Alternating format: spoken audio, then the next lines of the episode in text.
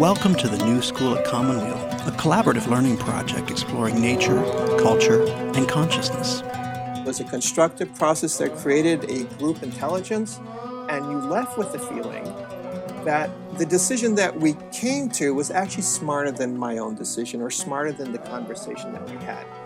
Join us now for a conversation with Oren Schlossberg and Michael Lerner.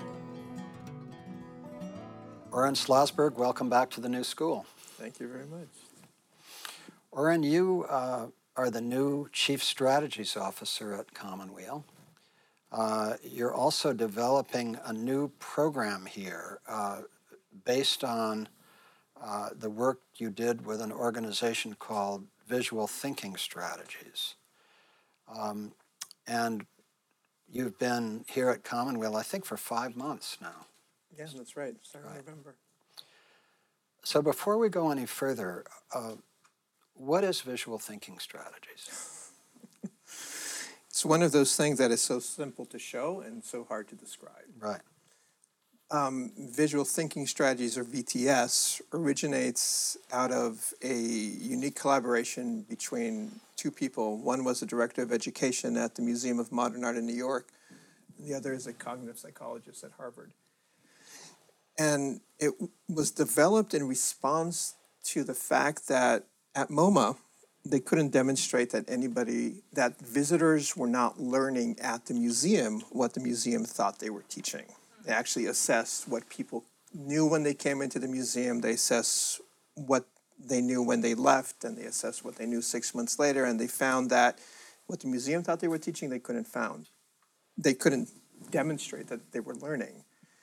So Howard Gardner of uh, Project Zero at Harvard introduced Philip Yenawine, who was the director of education at MoMA, to Abigail Housen, the cognitive psychologist who was working on a theory of aesthetic development.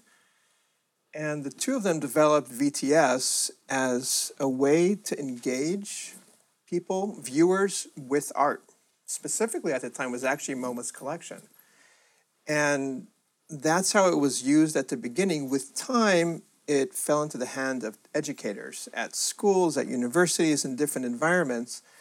And those educators started giving feedback to the organization, well, to, to Philip and Abigail, that they're seeing a lot more happening, that there's side effects, which have eventually evolved into the core effects, that the people who were engaged in the conversation were demonstrating different kinds of thinking, that the way that they were engaging was different um, the way that they were accessing and relating to the art was different. And with time, VTS turned from a museum tool to a strategy that is now used in hundreds of schools across, um, well, across the world, I could say now, because it's been used in, in Holland and Israel and Japan and, and Costa Rica and other places um, both in public school settings and in colleges, in medical schools, um, in a variety of different environments. So it's a way that art is used, that engagement with art is used to develop new cognitive skills. It's a way that through the experience with visual art, you actually start developing the capacity to dealing, well, we hope that you're developing the capacity to deal with more complex issues. Now, before we go to the demonstration, you joined, uh, you became the executive director of VTS in May of 2006, I believe. And, um, but before that, you had been involved in, in developing it in Northern California, is that correct? Through the uh, MMG Foundation. Mm-hmm. So when did you actually begin your involvement with VTS? Roughly? Well, um, I got involved with VTS following a meeting on the beach in Provincetown mm-hmm. when I met Philip Yenawine, who was the director of education at MoMA. Um, at the time, already working with VTS, and that was in 2003. Mm-hmm. And following that encounter, we started talking about the work they were doing. I was at the time working with um, setting up community centers and youth organizations. And at that time, Michael Martin, was a woman who owned a gallery in San Francisco. It was a fine arts gallery representing a lot of mid career local artists. And she was so entranced with VTS that we were sitting together at a training, and she said to me, I will give you all the profits from my gallery if you bring this to San Francisco. So, and that's what happened. I actually ended up running her gallery for um, a year in the South of Market area in San Francisco, where in 2003 I was trained as a VTS trainer. We started working in San Francisco. It started with one school and then with time expanded to about within the first three years we reached about a third of the elementary schools in san francisco that's about 20 25 schools and parenthetically when you mentioned your prior work with youth organizations there was a lot of it but you were also the founding executive director of the lgbt community center in san francisco that's right the, the building on octavia and market in san francisco which is the, the san francisco lgbt center I was I was the first executive director there, cutting the ribbon with Nancy Pelosi uh-huh. and Willie Brown and that gang. So, after you joined uh, VTS, um, you really took an organization that, when you came, was a very small project with mm-hmm. the founders, and made it a national and indeed, uh, to some degree, an international presence. When it was interesting because Philip and Abigail are both researchers. Mm-hmm. And that's what they do. Abigail would spend her entire life studying and developing new research projects. Um, and Philip was someone who worked at several museums, including the Met, the Museum of Contemporary Art in Chicago. They were very much interested in developing new programs and doing research. When I started working in San Francisco, it was one of the first opportunities that this program was applied, that was actually used in a new environment, used as a tool that was to be distributed. So we were exploring the VTS mechanism, the method existed, and what my role was to distribute, disseminate, figure out how to train, how to bring it to scale, um, how to increase the effectiveness.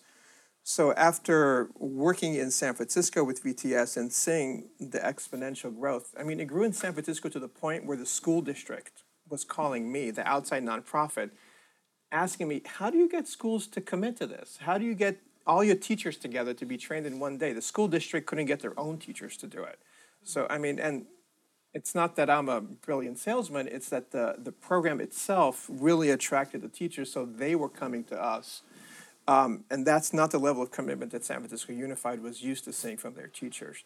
So when the national office of VTS, which was at the time four or five people, um, saw what was happening in San Francisco, the founders and the board of directors asked if we can take that experience and try that on a national level, and that's what we did. So by the time I left, we had regions in um, well, in California and San Francisco and Sonoma, actually, Robin is the director of VTS in Sonoma and Napa um, counties. Uh, in Portland, in Seattle, in Boston, in New York. Um, I'm probably missing a few places with large scale implementations in Minneapolis and Indianapolis. And at some point, we actually extended our reach internationally as well. So we really went from a small organization and working as a tight team and really brought it to new levels. Well, I would guess that there's probably over 100,000 students getting VTS. So I don't, wouldn't even know how to start counting because it's one of those methods that people learn and then they just run for it. And then three years later, you get a phone call from someone. Remember when I came to that VTS training three years ago? Well, now I'm using it with 500 kids, and that happens more than not. Mm-hmm. And why are teachers so interested in VTS? um, I would say, to make it simple, is because VTS allows them to do what is it that they want to do. So when teachers in public education, at least in this country, go into teaching, they their drive is not I would love to raise the math test scores for the young people in fill in the blank in San Francisco and Oakland. They're not driven to improve test scores in English or math. They often go in because they like engaging, they like teaching, they like seeing growth, they like seeing young people excited about their education. Now, we all have models of the 10% who are going into teaching for the wrong reasons and maybe shouldn't be there, but a majority of teachers are driven to be to working with young people because that's they feel comfortable. They want to make a change. They want to make a difference. Um, and I can almost guarantee that 100% that they're not going there to satisfy the test requirements of, of, well, at this point, the federal government. What VTS does, it allows the teacher to be in the role of a facilitator, and the young people in the classroom start sharing their voices. So suddenly, the young people are engaging from a very authentic place, which is not the natural way that students behave in the classroom. So, you recently visited Israel. Yes. And you did some VTS work there. You, in fact, uh, grew up in Israel uh, uh, after your parents uh, returned to Israel as when you were a child. Say a little bit about what teachers told you about their experience using VTS with, with kids in Israel. So I spent 10 days in Israel, and in that process, I probably observed about 50 teachers in different classrooms, first through sixth grade, doing VTS with their students. And I had I left Israel 25 years ago. So when the students that I saw were bringing up issues around violence and war in the classrooms, I was surprised, but I said to myself, "You've been away for so long."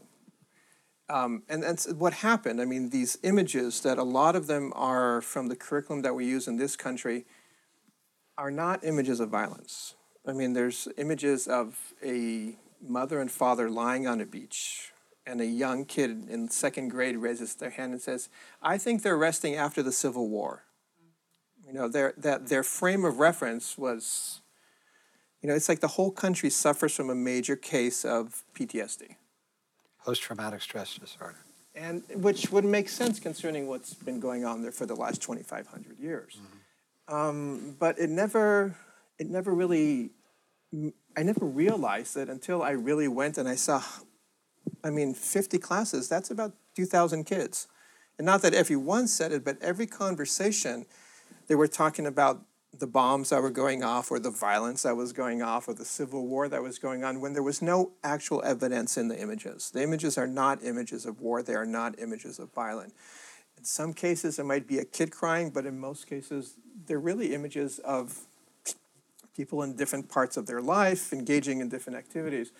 So I was surprised by that. But the thing that surprised me even more was that there were teachers that came up to me and said, What am I doing wrong with VTS that all of my young people are bringing up these issues of war and Holocaust?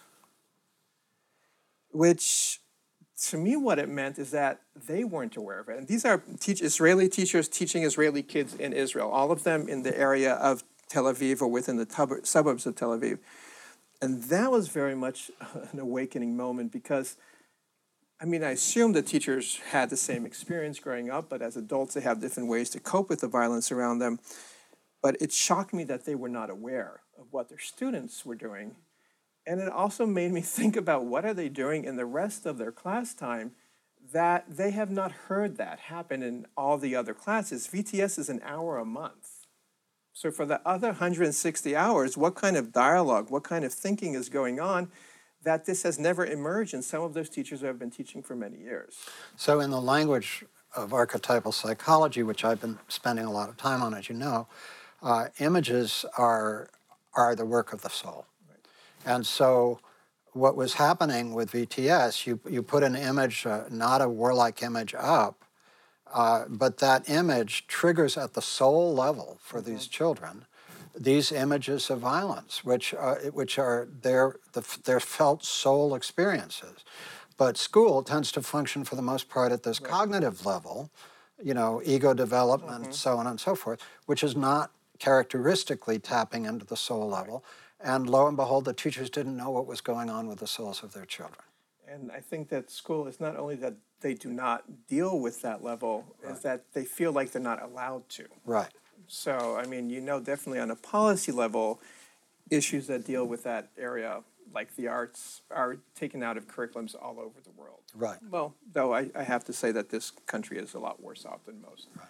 But I think that also, if you looked at it from the perspective of a, if we were to ask a neuroscientist about what happened, keeping that uh, archetypal psychology in mind, I wonder if what they might say is that the way art accesses the brain is by tapping into other parts, not just the frontal cortex, which is the executive function. So in school, when you're doing English and math and you're analyzing from a logical perspective, it's your frontal cortex that is really screening everything. An image, in a sense, jumps over it. I mean, in some ways, it could be tapping into other parts of the brain. Um, and there's a lot of evidence how behavior changes when it taps into other parts of the brain. And, and you know, my, my feeling about neuroscience, um, I guess I'll be saying this and mm-hmm. it will stick, is that neuroscience often tells us what we already know. It just provides pretty pictures. So, in a sense, that neuroscientists might tell us that we have a flight and fear part of our brain. It's like, well, we knew that even before you had a picture of it. Um, and when you look at maps of brains, they often tell us what we already know. And I think that if we were looking at how visual art, and I have a feeling that other forms of art as well, I'm just not as versed in, let's say, music or poetry. Um, I think that one of the reasons um, that images interact differently and kind of solicit a different kind of behavior is that the, the logical executive functions are not as comfortable with source material that's as ambiguous, that's not as concrete. It doesn't necessarily fit into a logical model as easily. So it allows other parts of the brain, and in some ways, one could call this authentic voices or the soul, um, emerges. You don't have the same kind of filters because the, the executive function is a lot of filters. You know, there's someone who was just studying serial murders, and they found, lo and behold, they don't have the same kind of screening and filters um, strategies in their brain the way the rest of the population is. You know, we all have them. That's a good thing because every time you were mad at somebody, if you killed them, there wouldn't be a most functioning society. The executive function actually filters that out. With serial murders, they found out that they don't have that. So we're finding that that frontal cortex really has a lot of influence in how we make meaning and how do we access other parts of our brain and it all gets filtered through it. And I think art has a way of jumping over that. It's so fascinating. I've been uh, reading this morning a book uh, by Tom Cheetham called The Green Man, who is uh, uh, somebody deeply engaged with archetypal psychology, but through the lens of uh, Henri Corbin, who was a great French uh, educator who studied the work of Ibn Arabi, the greatest Sufi mystic, and the Shiite Sufis. And Cheetham was talking about the evolution of cognition from um, participatory cognition um, up until 1200 in different forms, in 1100, to disjunctive cognition where the subject and the object are separated.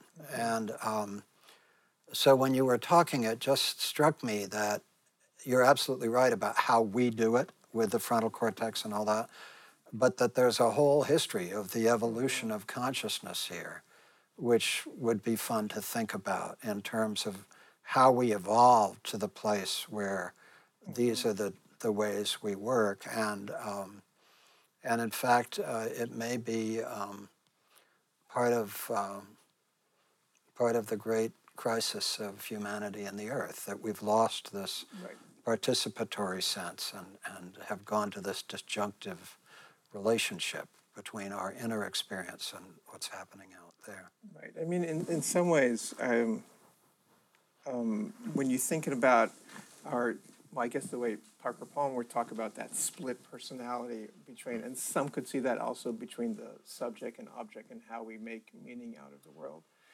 Um, and I would say that there's something about a dialogue that allows the the subject or the ego voice to not be as dominant.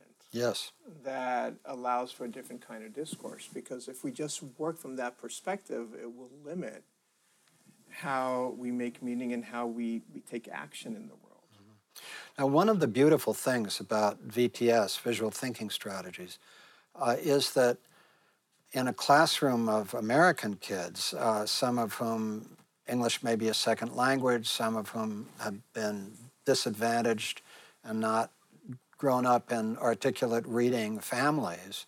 And so at the cognitive level, there are these great discrepancies in what they're usually asked to do. Right. But given an image, which is, you know, the visual cortex is one of the first things that develops in the Right. brain. Given an image and asked to respond to the image, everybody's on the same level. and they're hearing each other voices for the first time. Right. I mean, one of the fun things of seeing this happen is that the the in any group dynamic, not only with young people but even with adults, there's certain inhibitions that come in. There's certain barriers that come into communication, and in this kind of process, some of those fall down. We start listening to each other. So maybe the teacher doesn't have all the answers, or maybe the smartest kid who always raises their hand may be able to learn from. There was a kid in Petaluma that was this the smartest kid that knew the answer to everybody, everything, a sixth grader. And at the evaluation at the end of the year, they asked, um, "Well, what do you think about this?" And and what he said is like, "Wow, I learned that other people have something to say." Which comes back to the whole idea of disjunctive uh, cognition and subject, but really the opportunity to learn and um, to listen, it, it, makes a big difference. Right. So we've talked about visual thinking strategies. Would you do a Should little, we see what it is? After we uh, built so much expectation Yeah, now? yeah,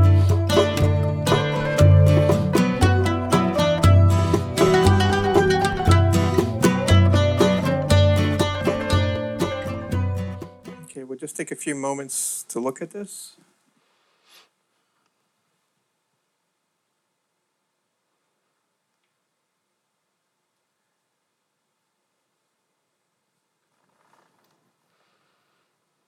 So what's going on here?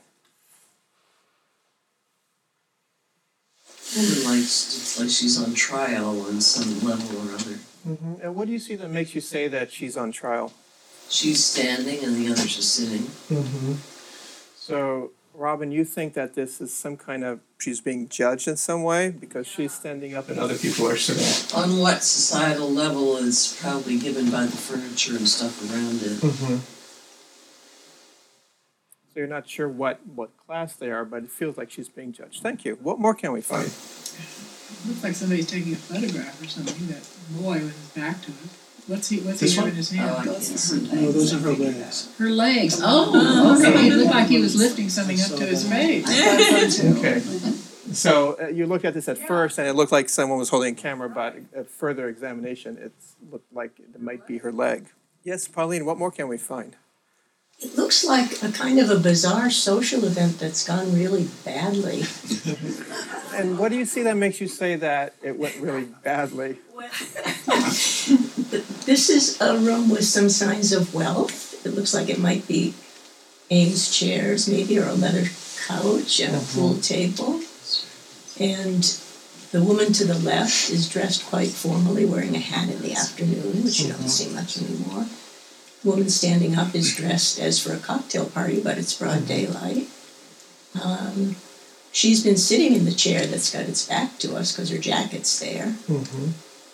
Um, and it looks like she's about to, well, if her hands were tighter, I'd say she's about to walk out of the room. But her hands are relaxed, so it's it's perplexing.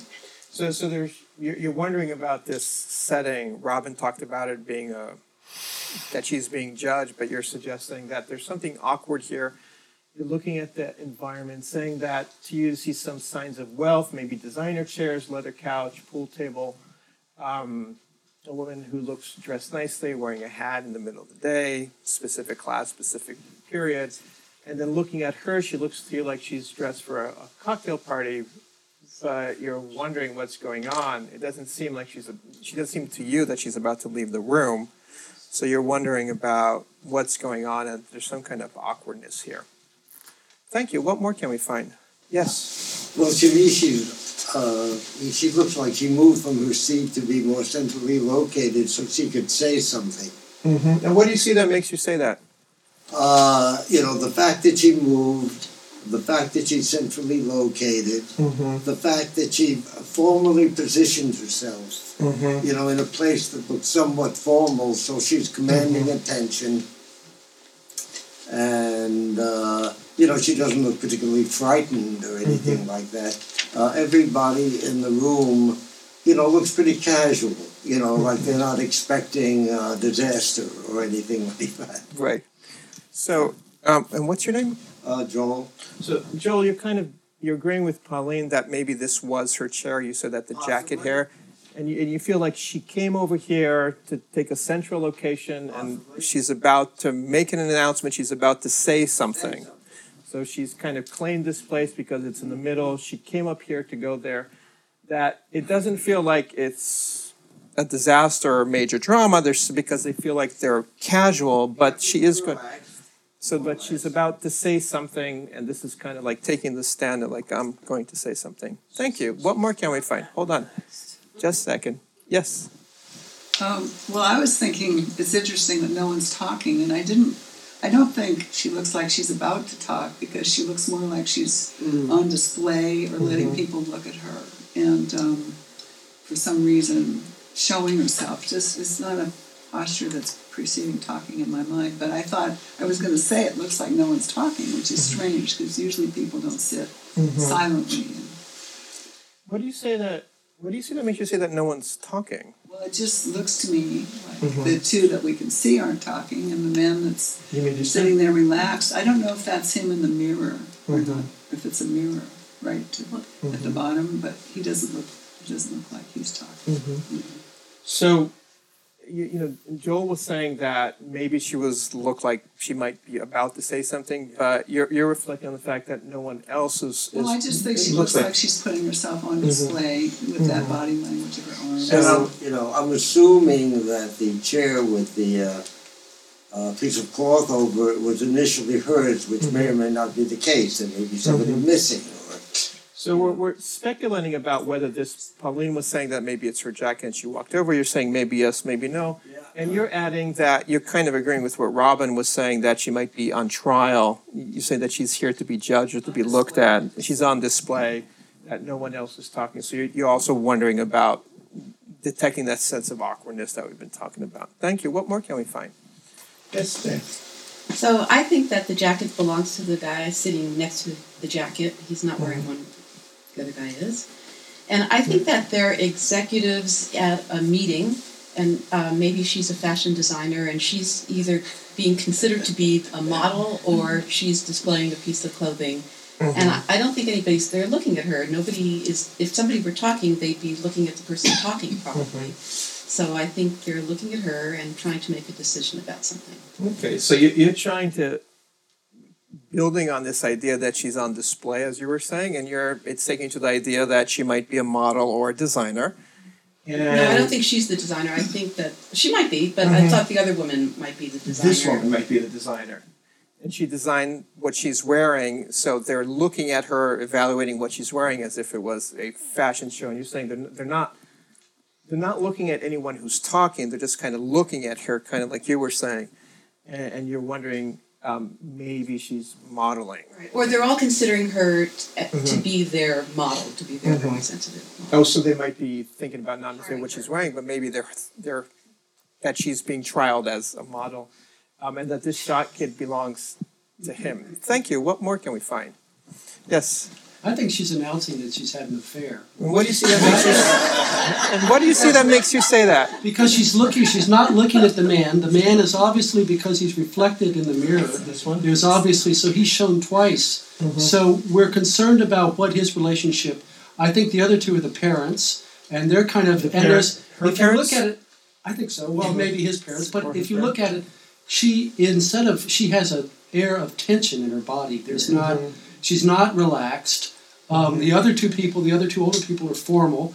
And the husband is obviously his lackadaisical self, um, and because she's not, she's not looking at anybody. I think she's just about to break the news of either an affair or a divorce. So what you're seeing here is a little bit of a family setting that these might be parents, either hers or his, that they're a married couple. We've been talking a lot about the relationships between the people in the group. You know, maybe they're she's on trial, she's I mean being judged, maybe she's a fashion model. You're suggesting that it's a family. Saying you see him twice, you're kind of reflecting whether this is a mirror or not. You think that maybe this is his reflection.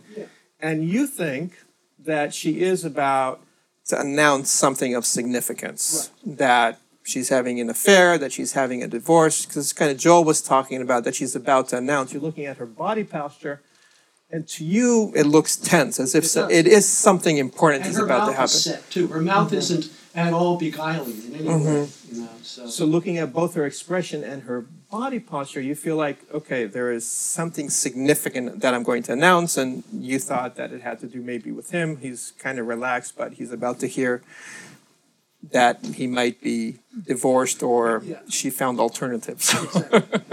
Thank you. What more can we find? Yes. Um, my immediate reaction was this is a California house, um, partly because of the brightness of the light and the eclectic furnishings that suggest some um, historic things that might have been brought from another part of the country. But then the Eames chairs and the, the, the leather sofa. My immediate reaction when I saw it was, "There's Mrs. Robinson." Cultural icon. This one? No, no. This one. Here's to you, Mrs. Robinson. Um, that she is, um, she's, she's shapely, but she's aging. Um, and there, there, there's a sense as woman, of woman as commodity there. And, and the tension, I think, yes, between the, the man in the chair. And I, you know, the the woman with the hat certainly could be a mother. I I thought the man with the beard was a shrink. Definitely looks like the resident psychologist of the group. So once again, we're kind of focusing on why she's standing the way she's standing and the relationships between the people. Um, you could see the parents, but you're also wondering about what their roles are. Um, he could be a therapist, could be something else. But then looking at this character that we've been talking a lot about, you're making a reference to Mrs. Robinson of the film, which was called The Graduate. Thank you. um, of you're saying an older woman that is still shapely. Um, Commodity. and what do you see that makes you say that women as commodity in a sense? Um, her her beauty is is quite stylized. Um, that's, does not appear to be natural hair color. Um, she's also dressed in a um, everybody. It appears to be afternoon light, and everybody else is dressed appropriately for for the day, where she is really dressed um, in a looks like a, a, a satin dress, sleeveless dress with jewelry and makeup and dyed hair.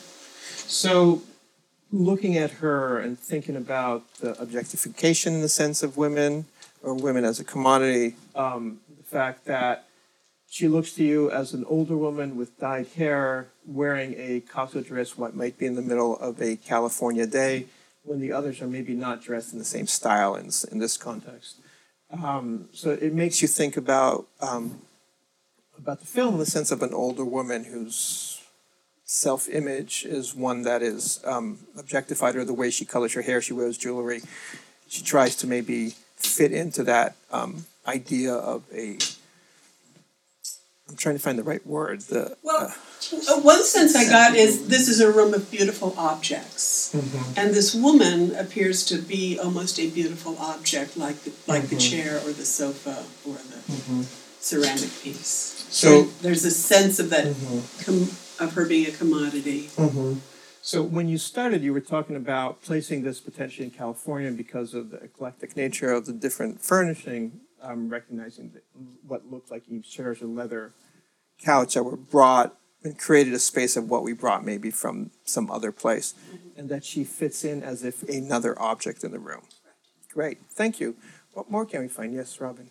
Well, I'm just looking at the um, environment they're in, and just from an interior design consideration, that the space doesn't seem very well thought out. The um, pool mm-hmm. table is so close up to a sitting area, and that even though they're mm-hmm. Eames, looks like Eames chairs that are expensive and well designed, they're just the mirror in the back seems just sort of oddly placed and I see two lamps that may be a pair, but they're not These two? placed. Yeah, that one by him, and then there's one mm-hmm. over by the woman in the hat on a table. They just look like they're just there randomly, and the space above the table where it looks like the pictures by the man with the beard. That whole wall space is wide open. There's, Mm-hmm. and the bookcase is kind of just not consciously arranged. So I just think it's odd. There's a, Mm-hmm. a dichotomy there between some sense of caring about the environment, but Mm-hmm. then it's just sort of haphazard. So you, you're kind of looking at the, the layout of the room and thinking that there's some things here that are not thought out. You were talking about like the eclectic nature of the collection of furniture. You're talking about how they're placed in the room. Um, pool table being close to the couch with these chairs that might be designer chairs, but they're kind of squished in between the space. Um, different kinds of lamps, the location of the, the bookshelf kind of crammed where the mirror is, the way that this whole area is spaced. So there's something about the space to you that is either random or not thought out. Thank you. We'll take three more people and then we'll go. So one, two, three, four. go ahead. Oh, I was, um, I count differently. can't see it that well, but it looks to me like, um, it's an, an, an office meeting or some kind of a meeting rather than a family gathering because they're all sitting in these chairs and there's a couch in the background. No one's sitting on the couch. It's not, you know, like a uh, casual Mhm. family gathering. And, um, and definitely they are focused on this, this woman So middle there. you know, back again, thinking about what the setting is and what brought these people together, and Patricia suggesting that it's could be an office meeting or an office setting. They're all focused on her, but the fact of the collection of the furniture, the fact that there's a leather couch but no one's sitting on it makes you feel like it's a work setting. Or a setting where they're having a meeting rather Mhm. than a family that's Mhm. together. It's So- just that they're sitting in, in these kind of strange, like office chairs, or what Mhm. look like an office chair from behind, rather than Mhm. comfortable sort of living room. It's So just that the you're- room is sort of not right for like Mhm. say a family gathering. So it doesn't give you a sense that this is maybe where family lives because of the, the types of chairs and how they're set. So it gives you more a sense of a meeting and not of a family get together. Great, thank you. What more can we find? Yes, Mike. Um, the haphazard arrangement of the furniture that we were, we were talking, I think mirrors the haphazard arrangement of the people and how they are emotionally, because they are not, they, everybody's looking past each other. There's a lot of tension. I don't find any relaxation. Uh, she's uh, ri- she's rigid and she's got very cold light on her. She's almost drained of blood. Um, the man's reflection, his head is disembodied, which is also part of the theme of Mhm. disconnection.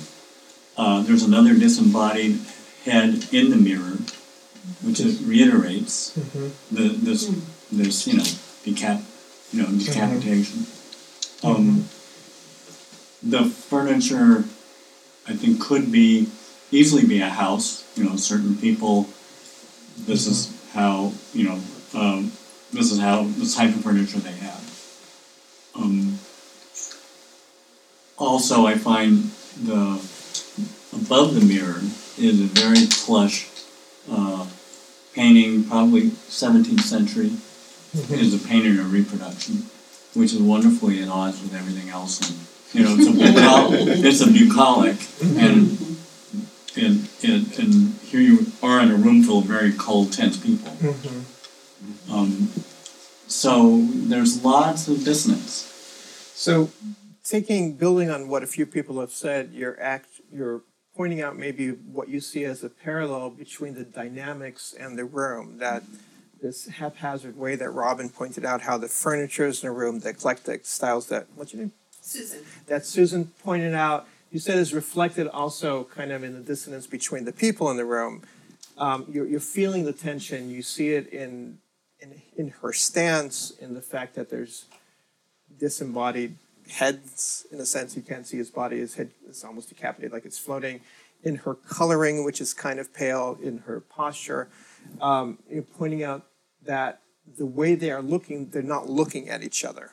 So that the, there's a disconnection and there's a tension among them which you said is also happening in the furniture. And then um, you brought our attention up here to what looks be like a, bucolic 17th century? 18th century, an old painting. um, that represents a scene that to you contrasts with what's going on. This feels green and lush as opposed to what's going on here, which is a room that has tension and dissonance both in the dynamics and in the layout. Did I get you right? Yeah, and I think I can't really see that well in the painting, but it looks like very pink, fleshy figures. And that's also in contrast to all this cold light and, and rigidity. So, so another parallel or tension could be looking at the images here and not being able to see, and those of you that can see the computer might be able to see it closer, but there's some pink coloring here that makes you think that maybe these figures are more lush, um, more warm compared to the, the whiteness and the cold here. Thank you. Yes, Erwin. And then you. Sorry. I'll I'll take that rigidness and um, and up it a little bit. I it might be just the coloration on this wall, but I can't help but think that the two women are mannequins. They look completely wooden to me, and that it almost it's almost as if um, you know they're trying out the new living room set. There's someone selling a living room set, and here's how it looks with people. Um, and um, e- even even the even the shrink looks made of wax, um, and the disembodied head also adds to that um, feeling of objects on display. That even the people here are objects on display. The only other thing that just hit me at one point, but I'm seeing everything like this right now, is that the two women in black in the middle of this bright light makes me feel like, if anything, they've just come back from a funeral. Yeah. So these are mannequins that came back from a funeral. well, it was a cremation.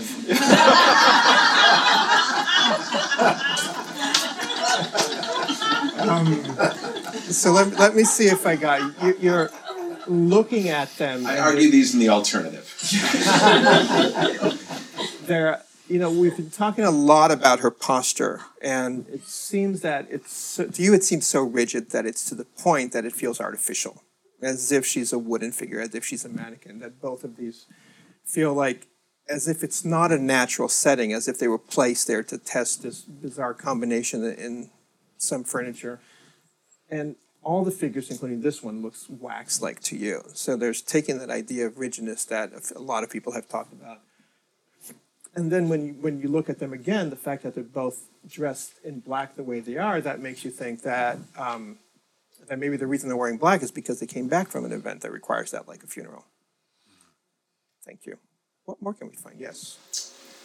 Well, I was looking at it um, as if it's this controlled, very tight moment in time, um, as a photograph, perhaps, and that the artist, in fact, has taken that that moment and controlled the observer so much by use of the placement of the figures and also Mhm. by the kind of monochromatic tone Mhm. to the to this so that there's no bright colors there's nothing that's getting us off of this moment it's so focused and the and the arrangement is is almost um it's almost like cut in half which What the you mean? painting or whatever cut This? is cut in half by the couch Mhm. bring the line of the couch over and then there's that stiff woman and the painting so that the artist is really controlling our emotions and pointing them to this thing that's happening between these people. So you're, you're bringing, what's your name?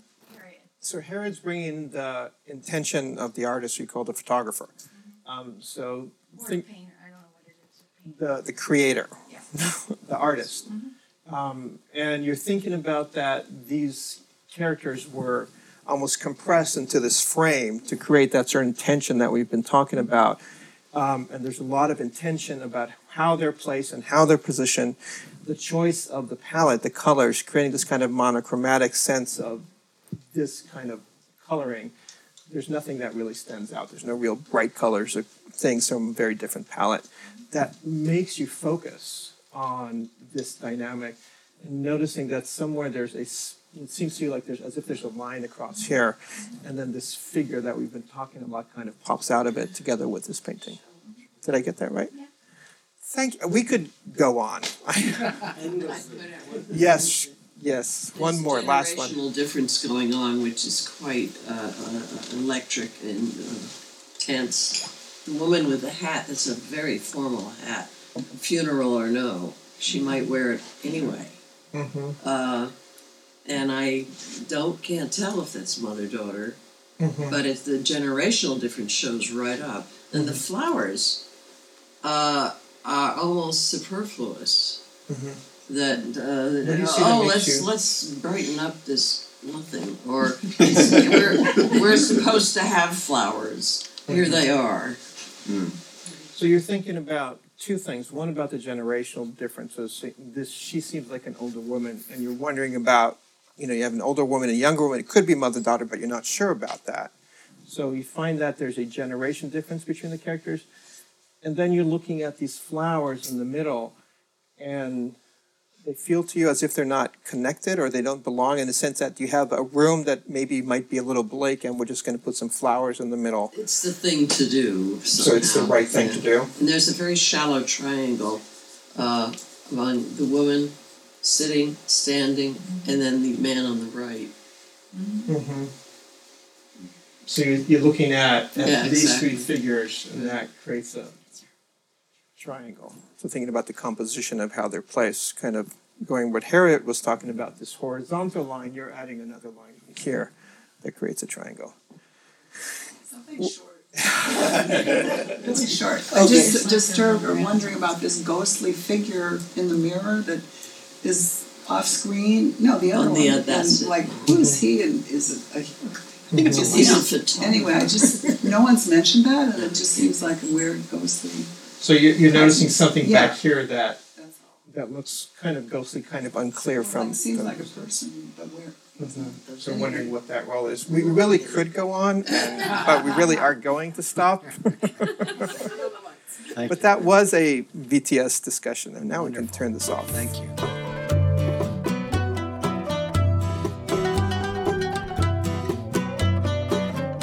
So, uh, sort of comments, reflections on what what you just saw on the experience. Joan. Well, it seemed to me that that there's something about posing the question that was almost inviting dramatic answers that to me felt much more dramatic than that picture elicited for me.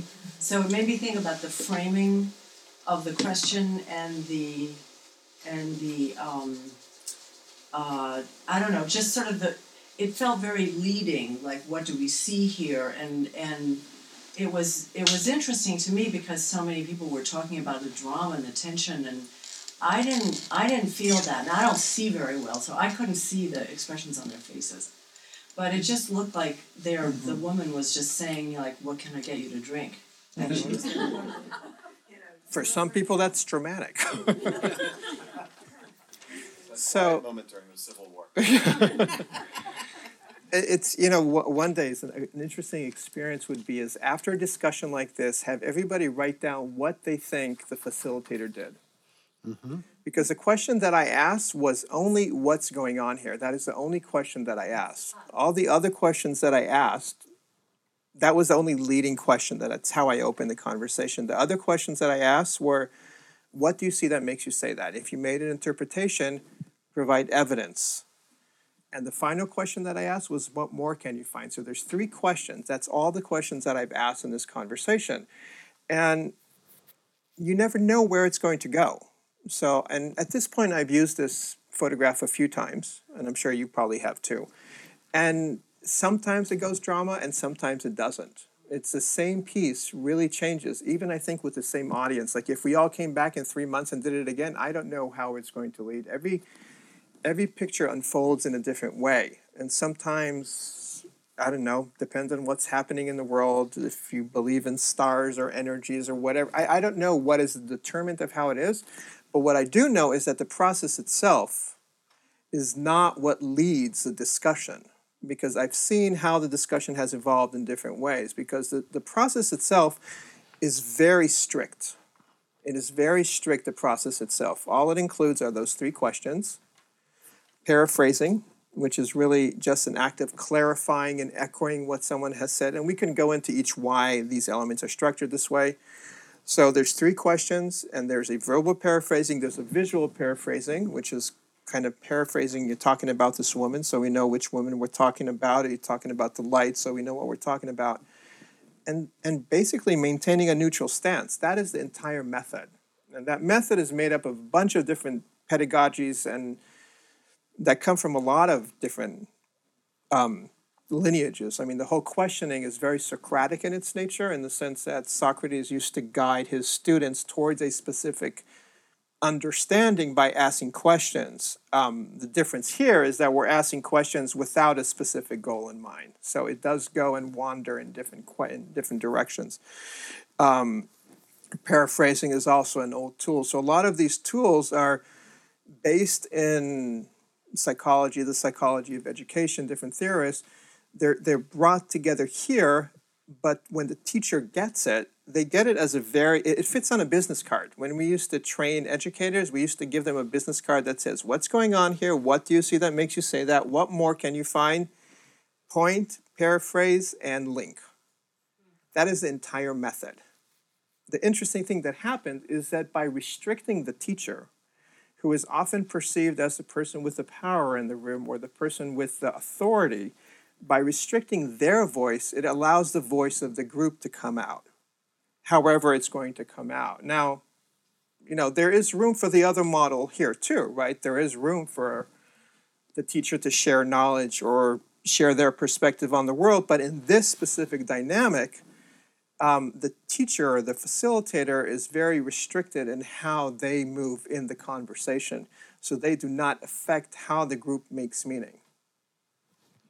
Yes two things struck me. One relates to what you're just talking about, which is that I could feel almost as a physical energy in my body the, the tension of waiting for you to fall into that other mode because mm-hmm. you're a strong leader, strong speaker, and I knew that that wasn't what the purpose of this exercise was going to be, and yet it it seemed so built into having somebody in the front of the room with a, with a slide up that you were then going to switch into directive information mm-hmm. dump kind of teaching and you never did it which was a wonderful kind of tension to experience the not happening of that mm-hmm. second part the other thing that struck me a lot is that my daughter um, has been studying art history my own response to going to museums and appreciating art has never been very tutored it's always mm-hmm. simply been whatever it was but she showed me what a formal analysis is. And I'm thinking about the origins of this at MoMA. Um, what happened in this room is a really rich formal analysis of what we're seeing up there. And it, it's so illuminating about how to mm-hmm. how to interact with something visual. I just really appreciated it. I, you know, the funny thing is that I'm so used to doing it. So usually when we have a conversation after an image discussion, I would paraphrase the speaker and just reflect back. And I'm trying not to do that once again, but um, I'm biting my tongue.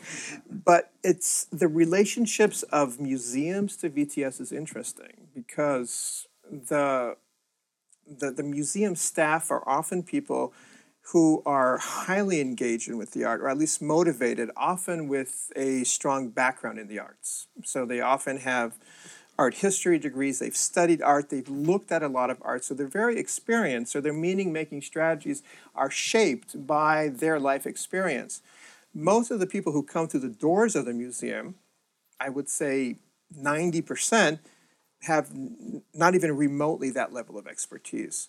So their meaning making strategies are different, which is often why some people go to the museum and they don't engage in the way the museum thinks they should. Now, you know, I mm-hmm. always feel when I talk about the fact that MoMA found out that they were not teaching what they thought, that people were not learning what they thought they were teaching, it doesn't mean that people got nothing out of that museum visit, right? They did get something out of it. They just didn't get what MoMA thought they should get, which was the art historical context of the paintings, right? Museums are structured that way. They're often structured by periods and genres or specific artists. When a museum does it differently, you, you're surprised. When um, when the Tate Modern opened in London, the way they curated the galleries was different. It was by themes. So they had a room that was landscapes. And it was landscapes throughout history in different mediums, different artists from all over the world. And another room was portraits. So you'd have a New Guinea mask together with a Robert Longo uh, photograph, together with a Cubist uh, picture by Picasso. They're all portraits, which is a different way to curate, which is actually based on Housen, closer to how maybe beginner viewers look at art. But that most people that work at museums think about it through this very formal way, which is is a valid, recognized way, which is which is fantastic. It's just not how most people look at art. And so sometimes when an expert talks about the piece, the audience has no idea where that came from. Or they don't have maybe the foundation to understand everything. They understand some of it, but it doesn't stick because it's not sticking to a knowledge foundation. And what we did now was another kind of formal analysis that we did look at a lot of things. So if I, w- I could summarize this is that we you know we looked at the interaction in this photograph, we looked at the composition, we looked at at the lighting, we looked at the arrangement, we looked at the possibility of staging. I mean, I could re- paraphrase this in art speak in a sense, but it did actually sit more from our experiences. Let's just take a couple more comments because um, we want to get on with the rest of the conversation, and the purpose of this was the demonstration of the method. Steve Heilig, you had a comment. Oh, I was just, you know, you were so good at being neutral. I want you to tell us the truth about what was going on. I can tell you so many truths about this. this this woman has been, um, um, yes, she was, um, she was, she has been a model many times. She was someone to pitch an idea to wealthy investors. She has been a prostitute being examined for a porn film.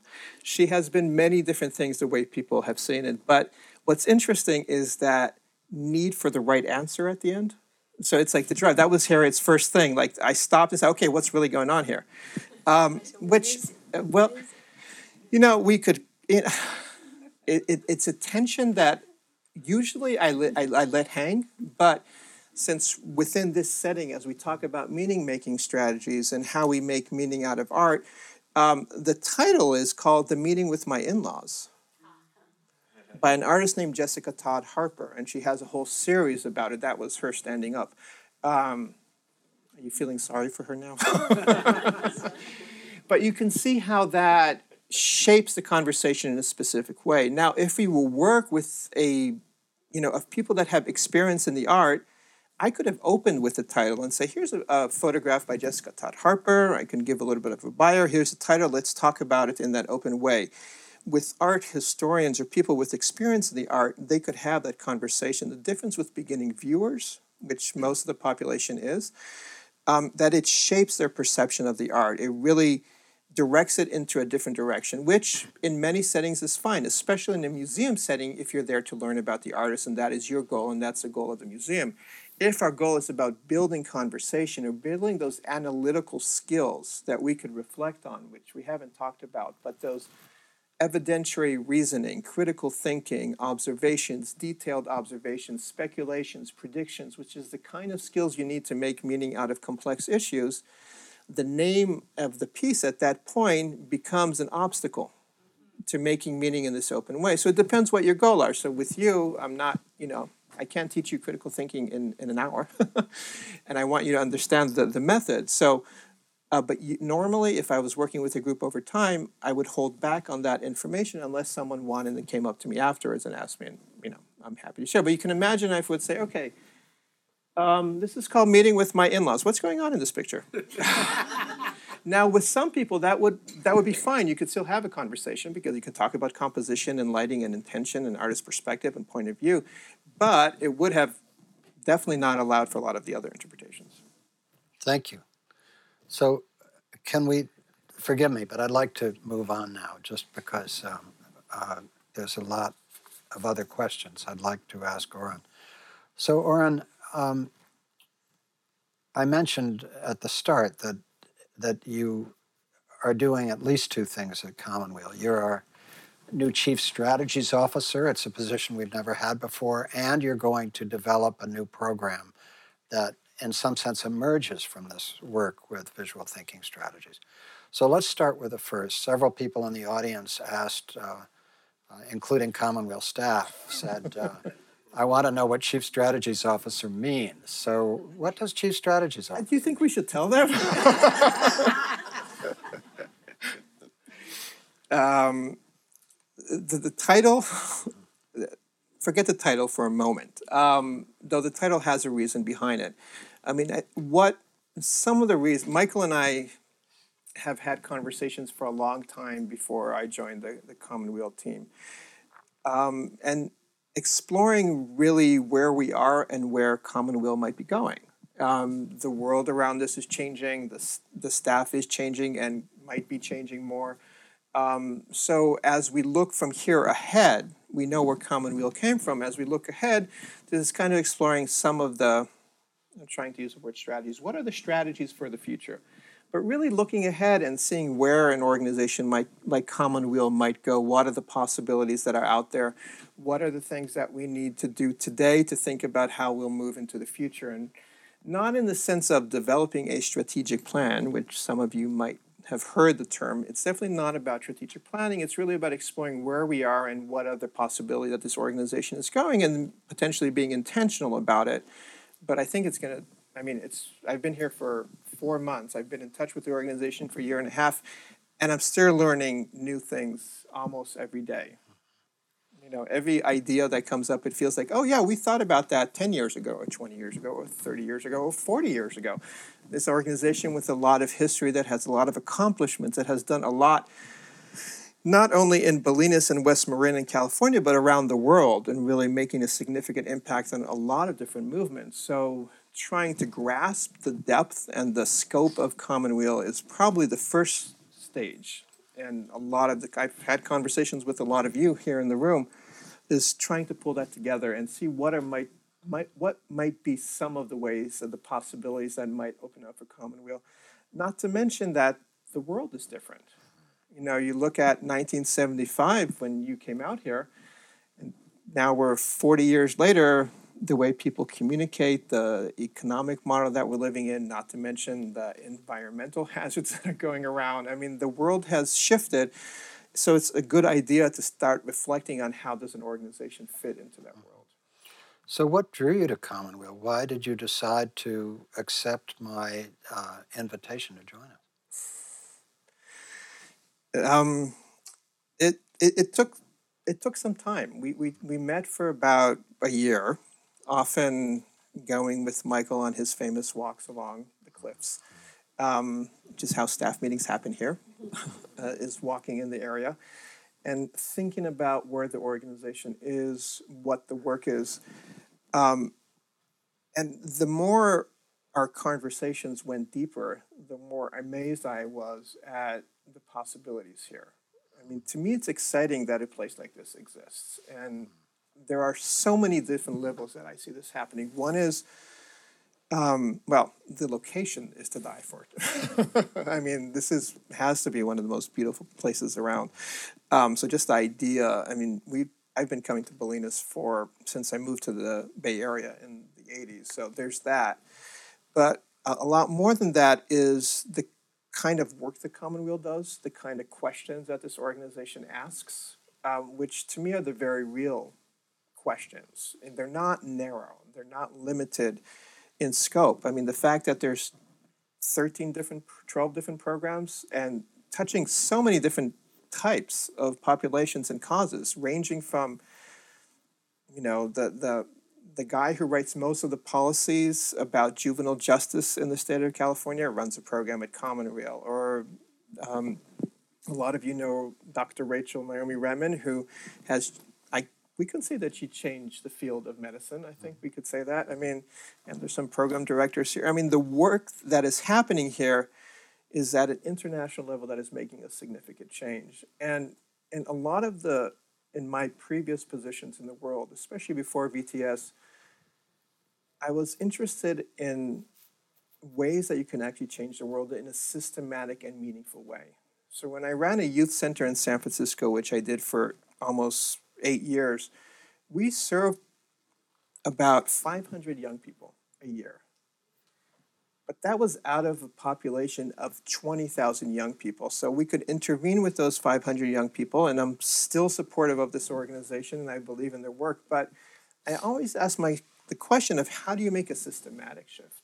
How do you change a whole system so all the 20,000 young people, so there's not 5,000 nonprofits, each of them working with 500 kids, which may be a, a relevant model, but I was interested in more in systematic change and large scale change. What VTS provided was a, a window into changing the educational system. Mm-hmm. Because when you introduce this tool to teachers, it changes how they teach and it can change the dynamics of a school. And it's easy to teach. I mean, I just boiled down to a business card the core elements. It is a lot harder than that. It takes years to, to teach it and the system doesn't want to change. But it was definitely a strategy that you could create a systematic shift. And a lot of the stuff here at Commonweal does the same kind of thing. It thinks about things in a very broad perspective, in a in an ecological perspective, not in necessarily ecological meaning environmental, but in a systematic way. So that was part of it. Let's talk about your uh, intention uh, to create a new program at Commonweal that builds on visual thinking strategies. And this is very uh, intriguing to me, and I know you're thinking about it, but rather than me trying to describe what I understand of what you're intending, what are you seeking to create? Well, I think one of the questions that I have is how how do we deal with complex issues? So when we talk around the issue of climate change, or we talk about racism, or we talk about violence, these are complex issues that have a lot of different nodes, and um, they're hard to access. You know, feel like you can maybe solve one little one, but then two more pop up on the other side. Um, and they're hard to wrap your mind around them. I mean, philanthropy, philanthropists have tried to do this, government entities, nonprofits, even us as individuals, we think about climate. What can I do in terms of climate change? It's like, well, I'll buy a Prius and solve the problem. So we try to access it in one way. The Prius is actually an interesting example. You buy a Prius, but then what are you going to do with the batteries, right? There's like, you've solved one, another one pops up. And it feels it's like, you know, oh, we'll recycle plastics. Oh, but we don't have anything to do with the plastic, so we just create a landfill full of plastic. I mean, it feels, none of that is bad intentions. These are just very complex issues that have a lot of different layers. And I think our minds are not necessarily wired to deal with those kind of questions. Now, a lot of people can, but I'm wondering if there might be ways or tools that we can help in understanding that. And I think the program that I would like to create at Commonweal is using something that's influenced by this process, which is about taking an ambiguous, complex source material. We took that image, and there's other images that we use, lots of different kinds of paintings and and reliefs and photographs, um, and seeing that if we can create access to a complex, ambiguous piece of art, can those skills that we develop through that then be used to deal with more complex issues? Or maybe the methodology of the facilitation can be transferred so that when we have a complex issue, is this a way that we can conduct a conversation? Or can we rewire the brain in some ways. I mean, and that is kind of my question here. And, you know, it's if we can think about how the art allows us to think in different ways and we can share that, that might be a source of a systematic change. Not to mention that if there was a way to use this, let's say, with with foundations or other nonprofits as a way of broadening how we think, it might improve, you know, policies or decisions about funding or whatever decision making body is making their decisions if they can start thinking in those more complex systematic ways. yeah. Well, one, and I want to dwell on this for a few minutes because, um, first of all, I found it really interesting.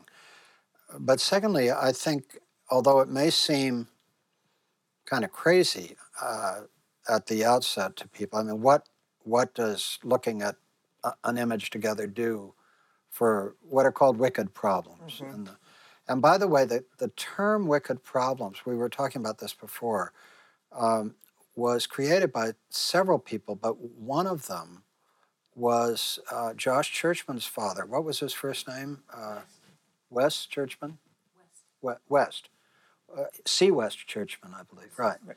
So C. West Churchman was actually, I think he heard it somewhere else, Mhm. but he was a management philosopher kind of guy.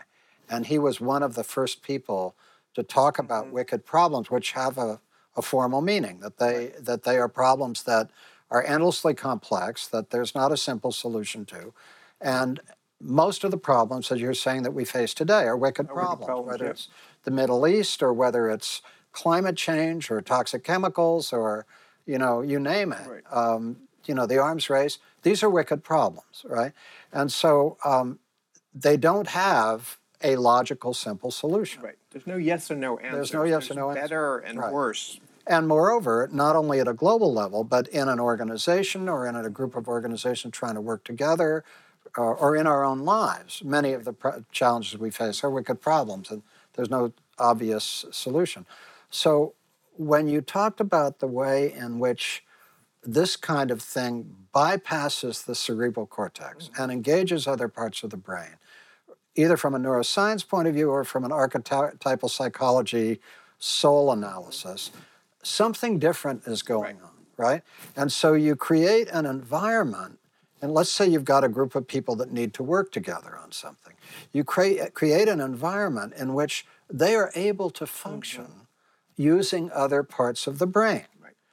So that's a big deal. It is. Yeah. And, and you can sense when it's happening. You know, right. You sense when a group comes together and they're creating an intelligence. Right. You know, you, sometimes when you go to meetings, you feel like, okay, we compromised on a solution. Or we've done we've done a brainstorming process and look, we came to something that we all agree on.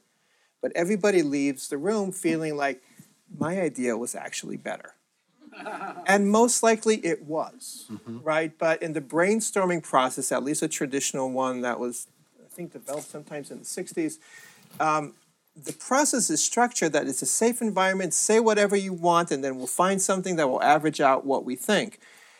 Um, and that often tends to lower the quality of that decision.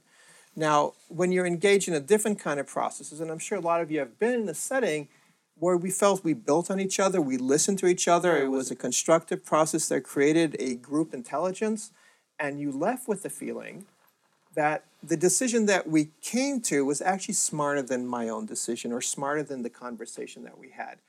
And often that's how uh the conversations often like the conversations about a painting I hear this all the time as I show a painting and, and at the end when we debrief it, someone says, you know what, if I saw that at a museum, I would not spend I wouldn't even look at it, or I would spend two seconds at it, or I hated it, or you know, when I first looked at it, I'm like, why is he putting that up on the wall?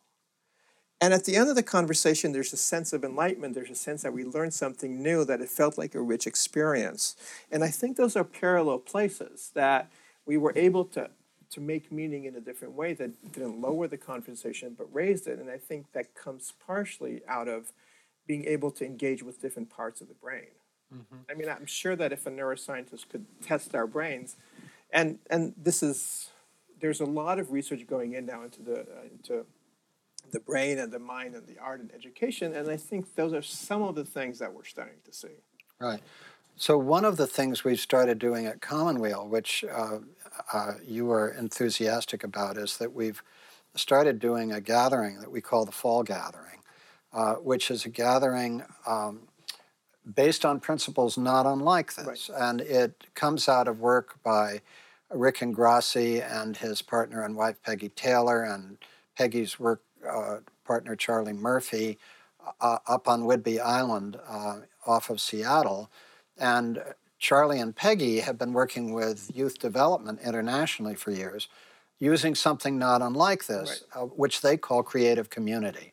And what creative community involves is typically using uh, theater improv techniques to get a group of young people to reach the soul level and uh, become bonded together in a remarkably short period of time and and finding within themselves for the first time really for many of the children for the first time adolescents their voices in ways that change their lives in really dramatic ways. So what what Rick Ingrasci did with this over the last 25 years is he started something uh, up on Cortes Island at Hollyhock Conference Center called the Summer Gathering, where he brought people together and used these same techniques to bond a group of adults together. And instead of a conference where you're all trying to solve a single problem, even a wicked problem, uh, instead of trying to create a problem, he's basically just throwing a party.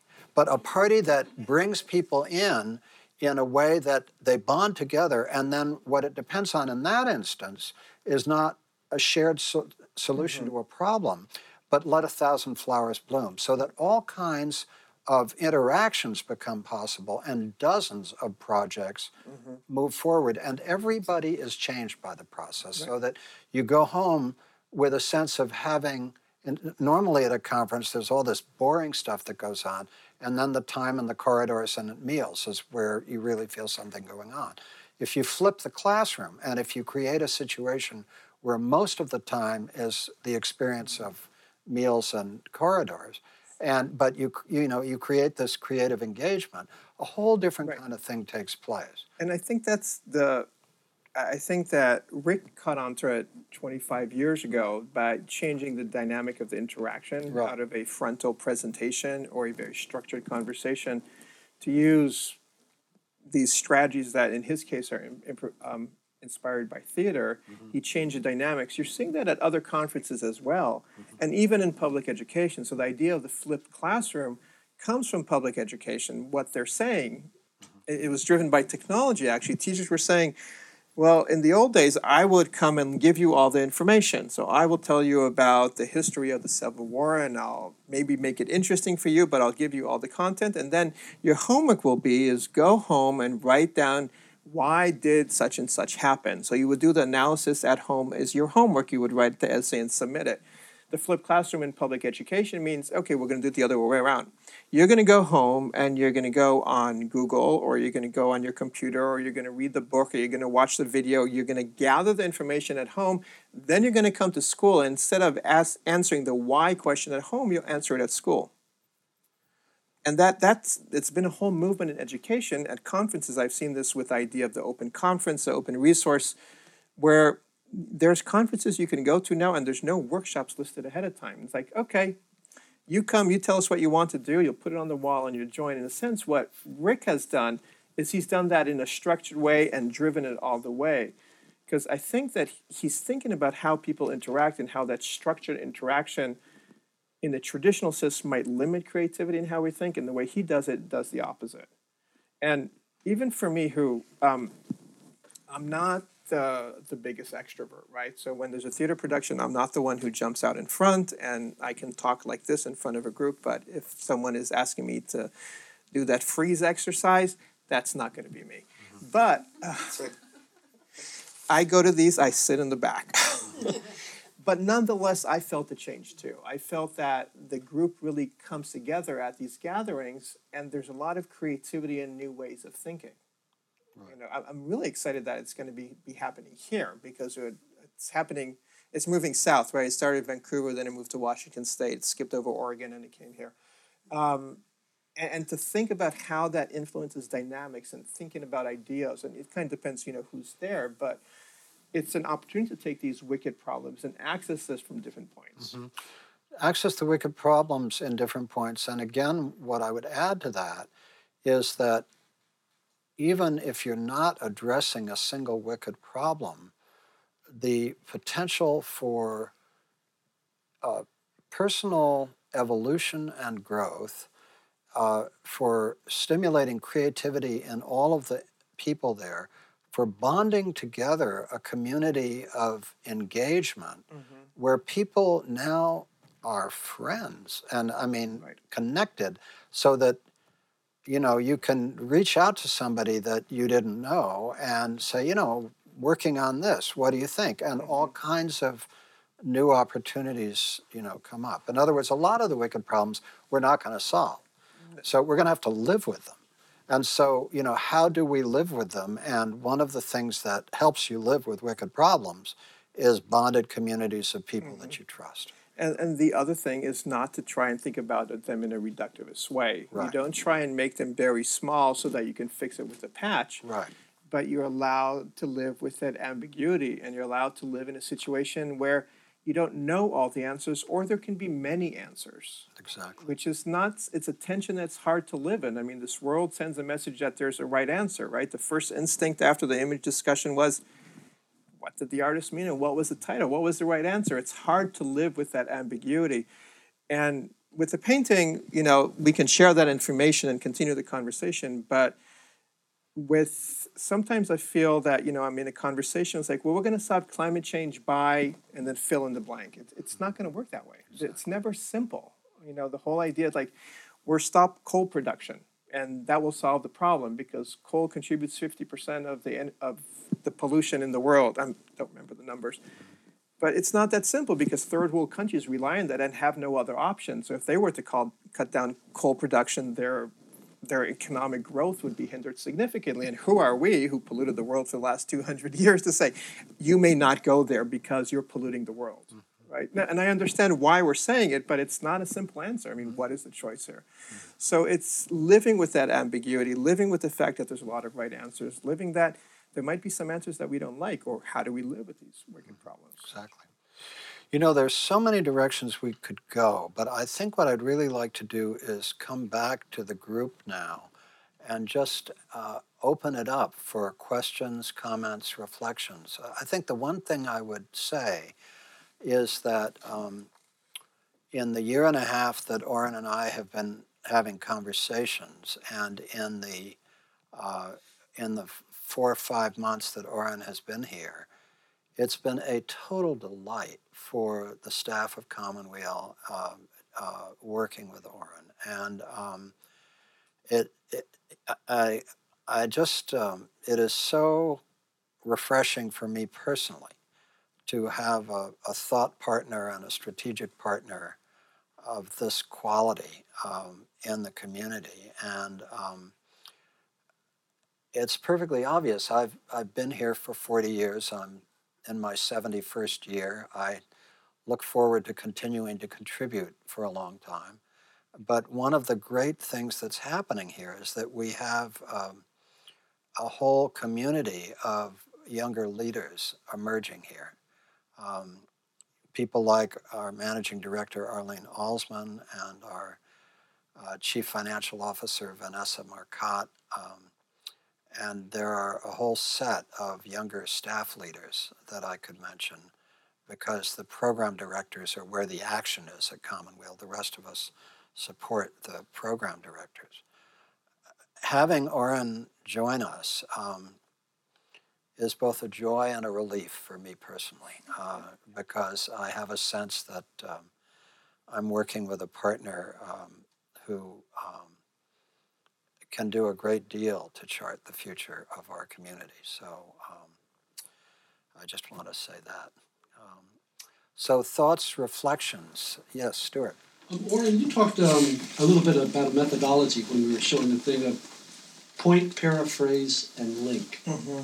And is that part of visual thinking strategies? And is that a three-part? Is that a three-part um, model that we could use for other or to promote a visual thinking strategy? And I wonder if you could explain that a little bit, or Um, those are three pedagogies that we use with, with VTS. And another way to call it so pointing is a kind of visual paraphrasing, paraphrasing would be a verbal paraphrasing. And linking, the idea behind that is connecting different ideas because part of what happens in this process is that we make our thinking process transparent. So you're building on what someone else is saying. So I usually I remember the whole conversation and I could track back exactly what different people said. So when Robin was saying how the room was uh, seemed in disarray and that the furniture seemed random, Mike then said, and that reflects how the people interact with each other. That I also see that kind of lack of connection that's in the furniture to the lack of connection in the people. So in the paraphrasing, I would say Mike is building on Robin's idea. And what that does, that pulls us to the realm of metacognition. It makes us reflect on the process that we're going through, which is a form of critical thinking because it helps us understand how do we construct ideas, where do they come from. So these are very basic strategies. Um, a lot of them are based on theories. So the idea of linking comes out of Vygotsky's work in, in um, in psychology, talking about the process of scaffolding and how language creates thought and thought creates language. Um, so a lot of these strategies or pedagogies are based in come from different research and from different time periods. So all these br- come together, bring build what VTS is, and it's they're not hard to learn; they're hard to practice. So I could tell you what they are. Yeah, but um, okay, so let's let's take a wicked problem like Mhm. global warming. Right. Is there a way to look at global warming with these three processes and kind of break it open, make it, you know, Mhm. bigger to kind of like have some kind of analysis, but not get caught in a, you know, in, in a just kind of like predictable movement? Is there? I mean, do we point to global warming? Sure hope so. I mean, that's kind of what I'm, I'm, I'm I believe is the case, and and this is the year that we're going to be studying that. Um, VTS has been used mostly in school settings, you know, public schools, college, and museum settings, and I want to take that outside of that realm. Use other forms of art, maybe add a few other forms of facilitation, not sh- change the core of it, and see can we use this with more complex issues. And um, I, I think the answer is yes. I think that if VTS builds metacognition, if through the arts we can develop new ways of thinking, we can not, we can do it also on complex issues. So let's say a, a conversation about climate change. If there was a neutral facilitator who would point out how, who would just link and paraphrase, that might make our thinking transparent. It's like, why are we stuck on this? Why every time we talk about climate change, we come to this conclusion that nuclear power is bad. Every time we talk about it, maybe there's other ways to look at it. I mean, I don't know the answer, but the process opens the options. So it doesn't, it, it prevents it from being stuck in a sense. So I think the pointing, the paraphrasing are ways to draw other ideas, to create, to live with the ambiguity, not to feel like we have to nail it. And the, the you know, the wicked problem, it was developed in the social sciences. I think it was, I forget the name of this, the, the social scientist that, that did it. Um, and, and one of the things that he, he talks about is that there are no solutions to wicked problems. There's only solution to easy problems or non-wicked problems. Like there are very complex. Like take the issue of gay marriage. You know, that is it's a complex problem, but I don't know if I would call it a wicked problem. And it's been almost solved in 20 years now. Homophobia and all the other things that go along with it, that might take another week or two. But but um, it, it's it's not in the same way as climate change that has all these different levels and all these different interactions and we can see how we're struggling with the solution to climate change is not how we struggle to the solution with with gay marriage so um so it requires almost a different way of thinking and i do think that this way of thinking and this kind of conversation this kind of process allows us at least to grasp what it is Yes. What, I, I really hope that's true. me too What, what's your image? I mean, there's, we could all look at this um, visual image Mhm. and we could say that is in there. And so, what do you use with the example of climate change that Well, is not yeah. politically loaded? So this is what we're looking at right now is exactly how to do this. So we know that how it works within classrooms, but classrooms have the benefit that the teacher is with them every day. So they have an opportunity to keep on drill these skills and have them develop over time. Even in a college setting, you at least see them on a regular basis so that you can kind of learn these skills and then you will just use them in other environments. And we I know that. I mean, I see that with my kids, I see it with schools where students will use these strategies in other subject areas. So they do transfer them, and Housen, the the psychologist behind VTS, has studied this and was able to prove how these are transferred from one area to the other, which is one of the hardest things that I know of. And a lot of people challenge her on that because it's hard to prove transfer of skills from one subject area to the other. And we can go into her study, or I could actually send you to her study and you can read it. So the que- so the question is so since we know it develops that kind of conversation, how do we do it? So there's a few ways that we've been trying. One is by having VTS integrated, let's say in a group that comes together for a day or two. And you start the conversation with discussions about art, not necessarily about climate change, right? We can use this one or or different kinds of paintings. And then have that be a theme throughout the the retreats that people keep echoing those questions. We ask each other for evidence. We ask each other for, for elaborate observation. We use those strategies in other conversations so that the conversations don't get stuck or that they don't reach automatically a conclusion or we don't end up in that brainstorming setting where we end up with the lowest common denominator in terms of answers. So that's one way that we're doing about it.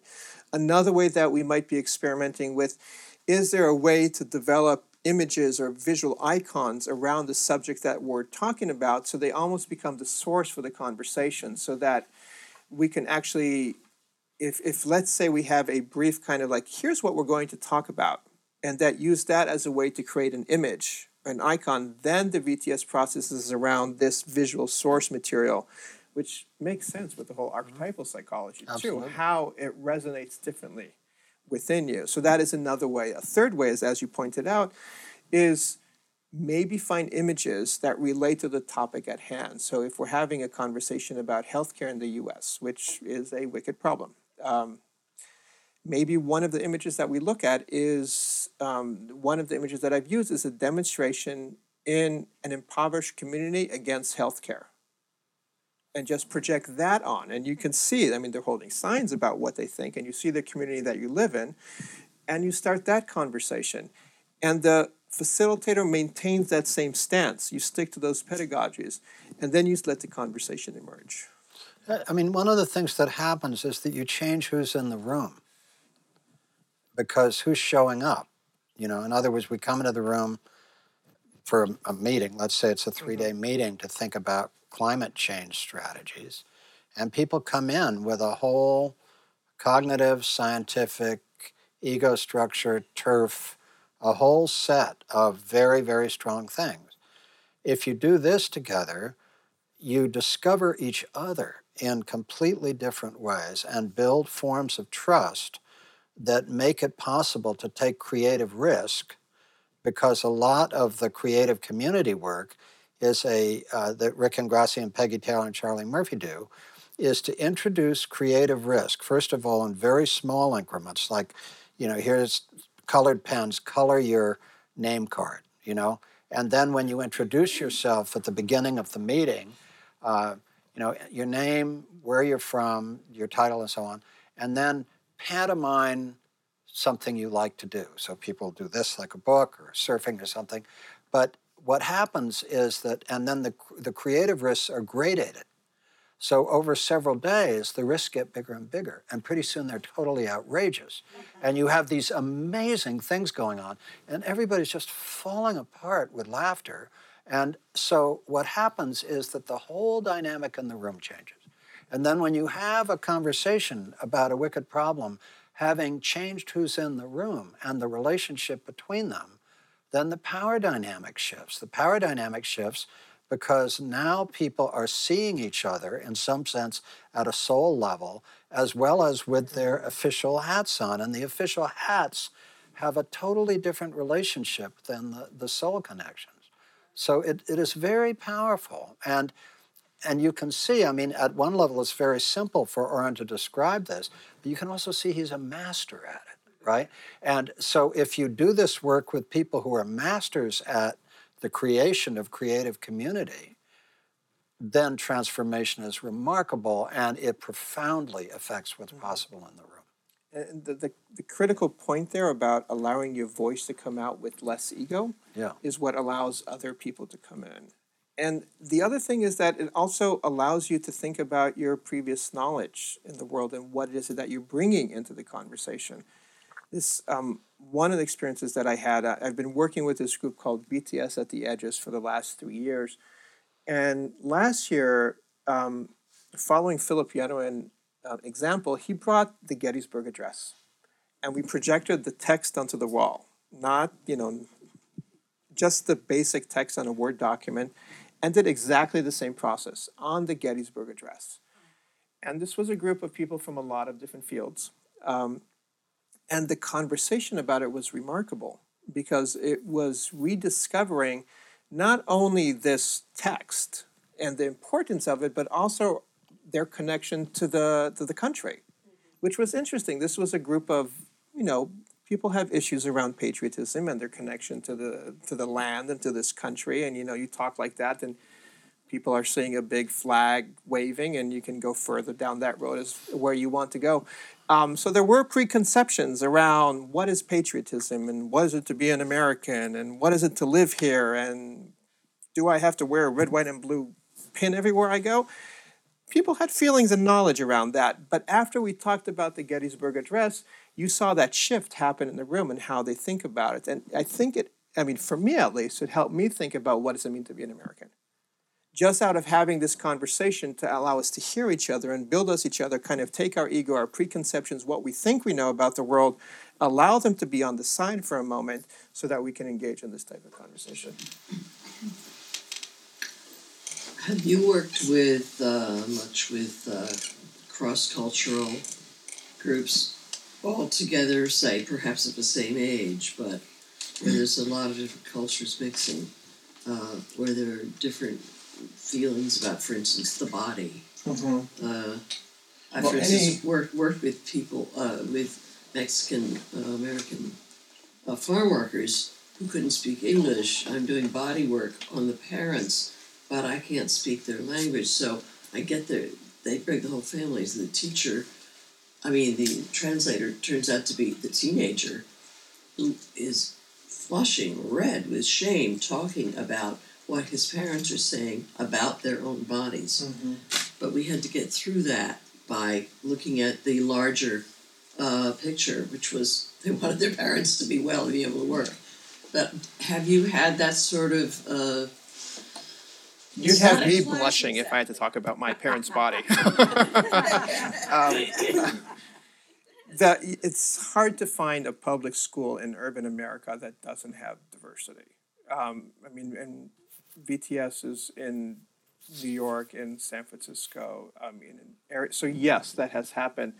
Um, and what I find that's interesting is that because the facilitator is restricted in what they do, and they do not they provide a neutral feedback to everybody everybody suddenly has a voice regardless of how much english you speak if it's an english speaking class people do it in spanish too um, and common feedback is that students who do not normally participate engage in this conversation because the risk is a lot less right we're in a place that there could be a lot of right answers which I think is also true with wicked problems. There's a lot of different ways to look at it.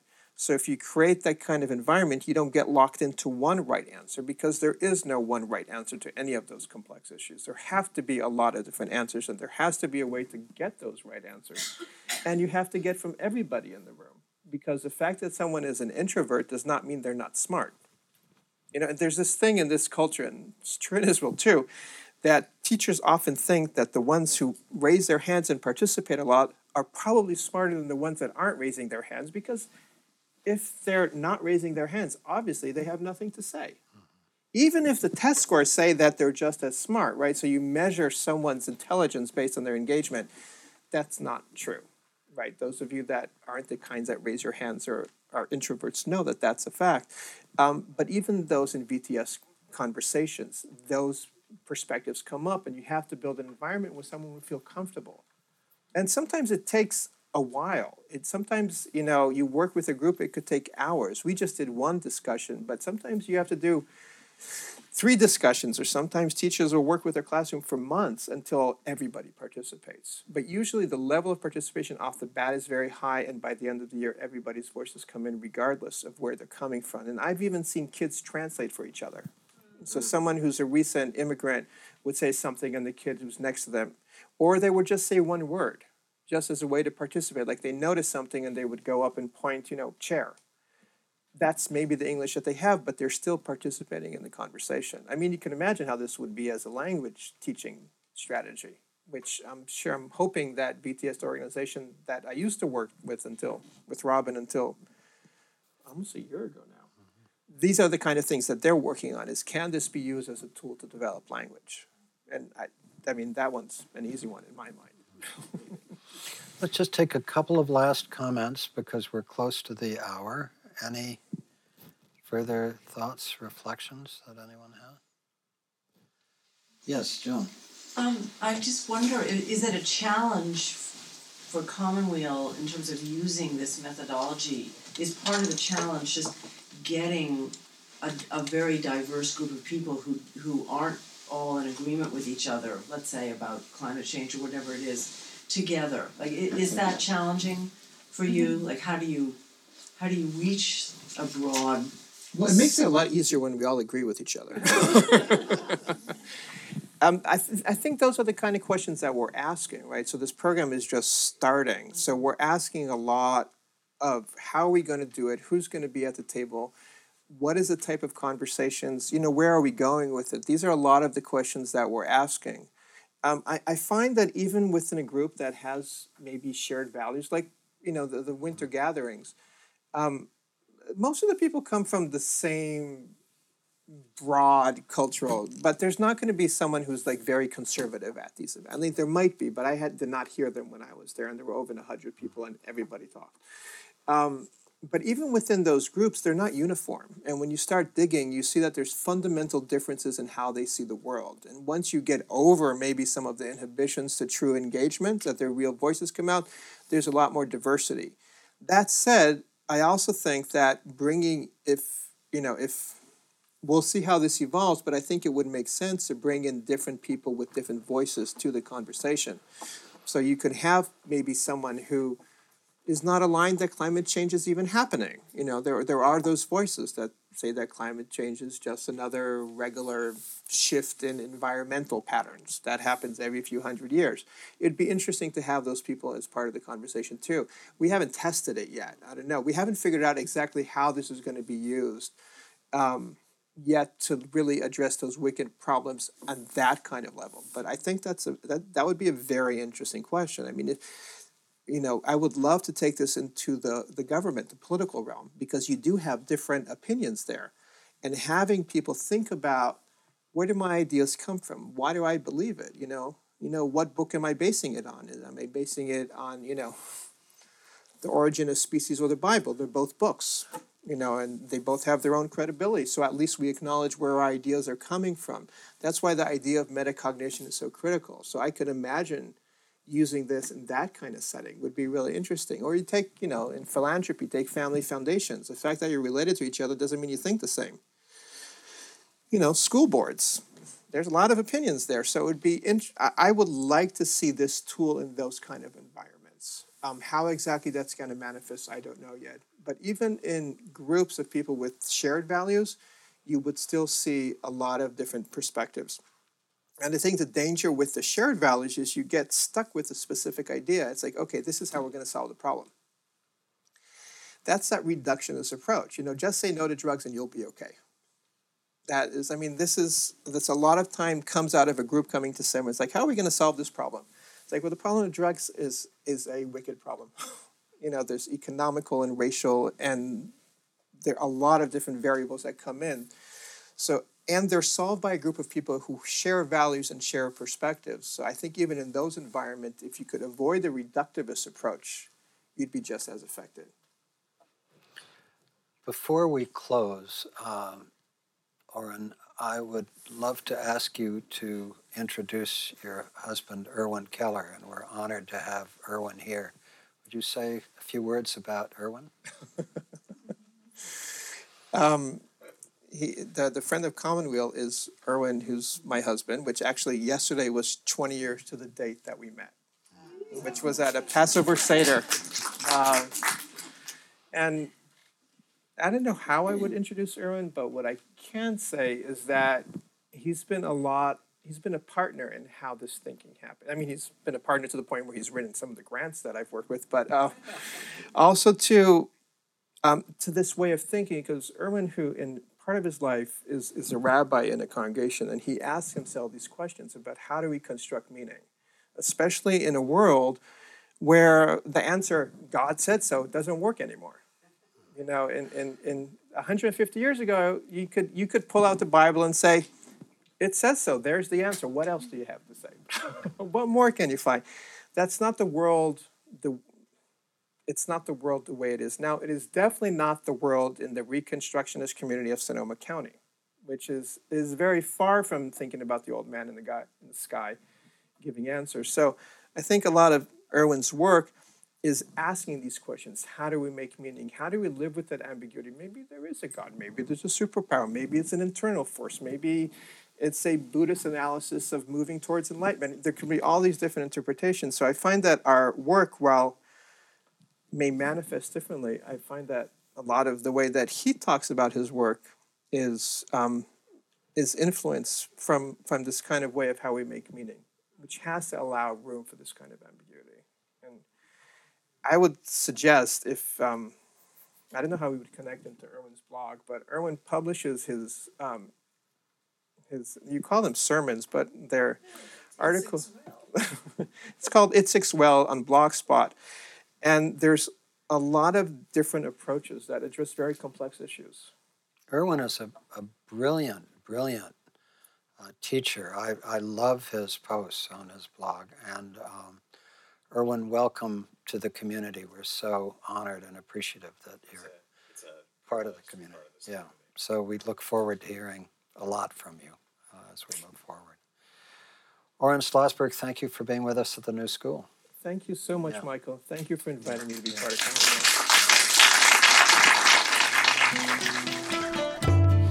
You've been listening to a conversation with Oren Slozberg and Michael Lerner. The New School at Commonweal is directed by Michael Lerner.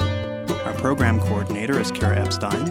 Our audio engineer is Ken Adams. And our theme music is by Port O Monkeys. Please visit our website at tns.commonweal.org. That's tns.commonweal.org. You can also find us on Facebook. Thank you for joining us.